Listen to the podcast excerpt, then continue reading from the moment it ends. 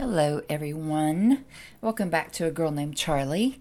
Yes, I took a little hiatus for a while. Life kind of went a little crazy. Got a new job, went on some vacations, had a lot going on lately. So, um, sorry, it's been a little while. so, I'm just now kind of getting back into the swing of things. And today I kind of want to pick up where I left off when I left the Army and moved home. So, um, just to kind of recap a little bit, um, I, we were in Hawaii when I got out and um, uh, was in an abusive relationship. And so I had to kind of plan on my own um, our escape, basically. Um, I saved up money and waited and waited and till I got enough and bought plane tickets for myself and my girls. and uh, the cheapest tickets took us into New Orleans. So I went ahead and bought those, got a hold of my mom, and she drove to New Orleans to pick us up. And it's an overnight flight from Hawaii, and oh my God, it's the worst thing ever. Like, I hate flying overnight. You're so tired and you can't really get comfortable. So, anyway, we get to New Orleans. Um, my mom picks us up, and oh my gosh, this feeling of freedom, relief just overtook me like you would not believe. Like, I really don't even know how to put that into words it was amazing. I just felt this weight off my shoulders and like I could smile and I could laugh and we're in the car and we're singing and oh my gosh, it was amazing. And down the road we found a Waffle House and the girls, Waffle House, mom, Waffle House. So you got to know there are no Waffle Houses in Hawaii. I know what you're thinking, right? Who doesn't have Waffle House? Yeah, Hawaii doesn't have Waffle House. So we stop at the Waffle House and it was it was really hilarious. I'm sure anybody there was cracking up laughing at us. Myself, my two girls, my mom, and we had this table full of food. I mean, we ordered like one of everything. It was hilarious. We ate and laughed and ate and laughed. Got back in the car and drove home. So here I am, 29, with two girls, out of the army now, basically starting over with nothing. Like oh my God, what do I do? So I had to basically recreate my own life so that I could create one for my girls, right? So we're living with my mom. Um, my dad, stepdad at the time, was a truck driver, so he wasn't really home. It was just us and my mom, and we're out here in the middle of nowhere in the country, have no clue what to do. So I started looking for jobs, and I will say within a month to six weeks, I got a job, started working, saving up money, doing whatever I could, right? Um, funny story too, during that time, I actually went to apply for assistance because I'm a single mom, um, zero income, and two girls to take care of. And do you know what they gave me? Zero. They didn't even want to talk to me, really. Sorry, we can't help you.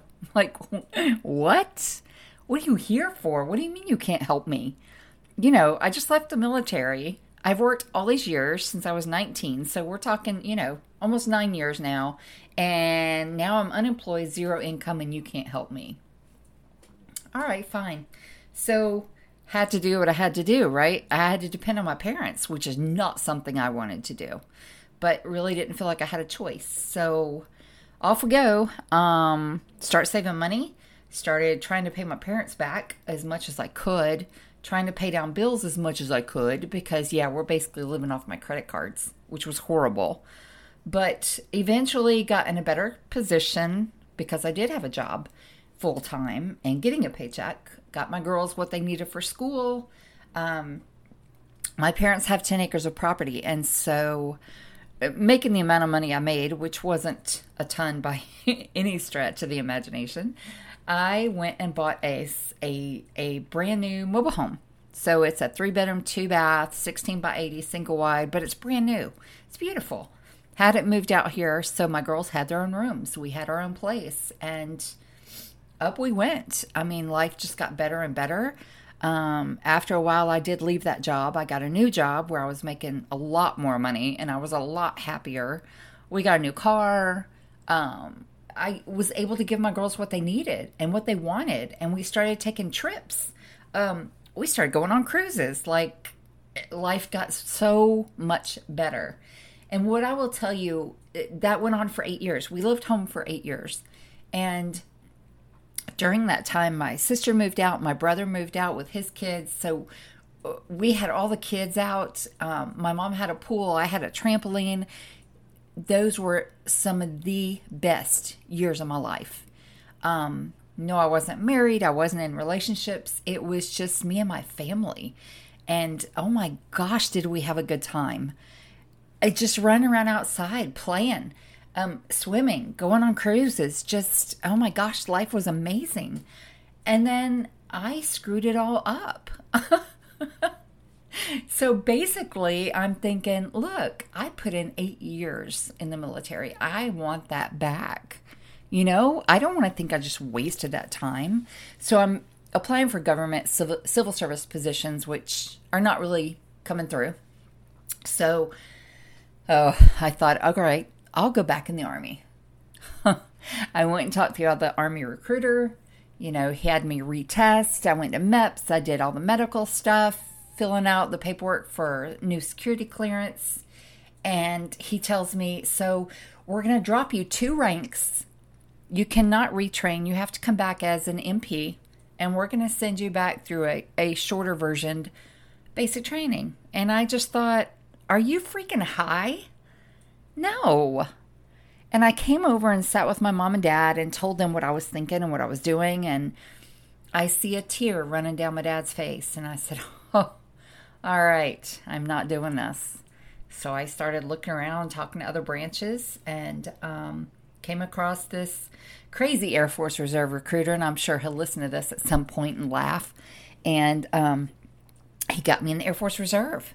And I thought, okay, well, it's not full time, but I can still get medical coverage for me and the girls way cheaper than with a civilian job. And, you know, just see what I can do. And so off I went again. um, we still lived at home because I was reserve. I just went in my one week in a month and my two weeks in the summer until um, 2005.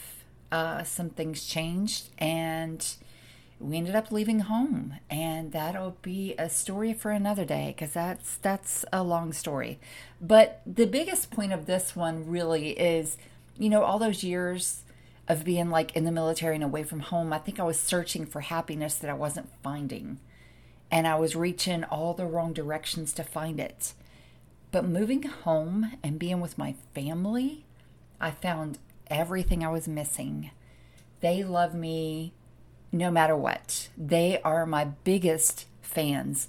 They are my biggest supporters. They are amazing family members. All my nieces and nephews. I love you guys like crazy. We had so much fun together, and I will never regret those years that we were at home. As a matter of fact, I wish I could turn back time, and I wish we could go back to that point when you guys were still young and we were out here playing and being crazy. I miss it. I miss you guys. Best years of my life. That's kind of my point. Don't turn your back on your family because they're always there for you. Your friends are going to come and go, coworkers are going to come and go. Your family, they're forever. And they love you and they are there for you, just like you're there for them, right? Family, number one. So, to be continued at another time. you guys take care. Have a great day.